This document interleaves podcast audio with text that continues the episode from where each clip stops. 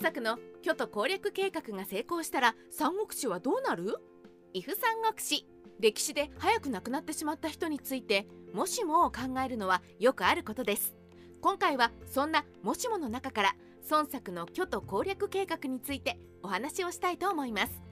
よく言われているこの話ですが孫作が生きていれば巨都攻略計画によって曹操が敗北し孫作の天下もあったかもしれないというもの。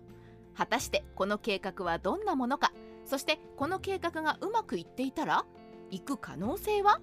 これらについて考えていきましょう。孫作の巨都攻略計画。さてまずは孫作の巨都攻略計画についてもう少しお話ししましょう。孫作は三国志の中でも創生した人物です。彼は200年4月に長江付近で虚構の残党に襲われその傷が元で亡くなりました。去年は26歳。なんとも早すぎる死です。この際に孫作は曹操の本拠地である巨匠攻略を目指し北上している途中でありこの時期に曹操は袁紹と対立。後世に関東の戦いと呼ばれる大決戦中です。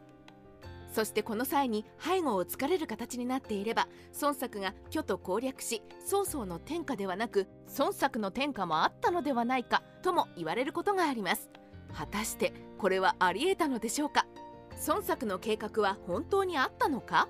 まず気になるところですがこの孫作の計画は本当にあったのでしょうか？一応この件に関しては三国志にて孫作は曹操と袁紹の戦っている隙を狙って曹操の本拠地である巨匠攻略を狙ったとありますが呂布伝の中に引かれている先見行状では徐州に攻め込むまでは言ったけれど陳東が撃退したと記されています。つまり生死を見ると孫作は曹操と袁紹の隙をついて曹操を討つつもりであったと思われるのですがこの件に関しては否定説もあるので判断が難しくもあるのです。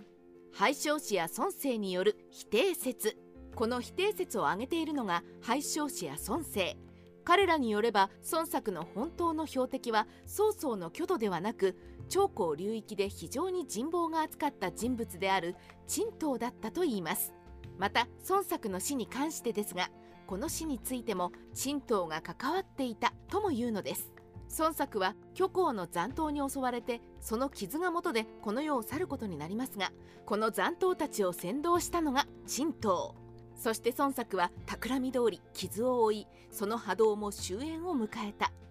結果として曹操は助かったとなるわけですね。陳東という人物について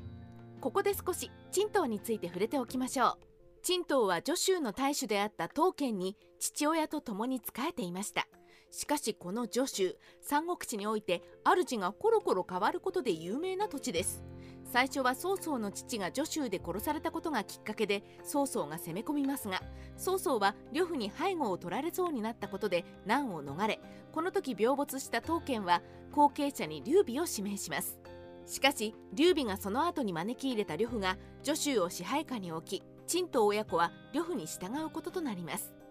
この後陳東は弟を人質にされるも曹操と手を結んで呂布を除き公領大使となったところに劉備が帰宅。がやっぱり曹操に奪い返されるといったように支配者の変化が激しい土地でしたがその土地でずっと陳東は有力者として存在し続けました。陳東 VS 孫作。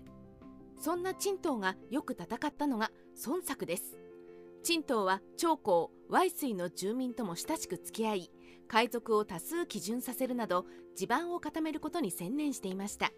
このため孫作を撃退することができたのです。もともとは陳東の親族が演術や孫作に敗北して揚州を追い出されていたため彼自身が孫作をよく思っていなかったこともあるのでしょ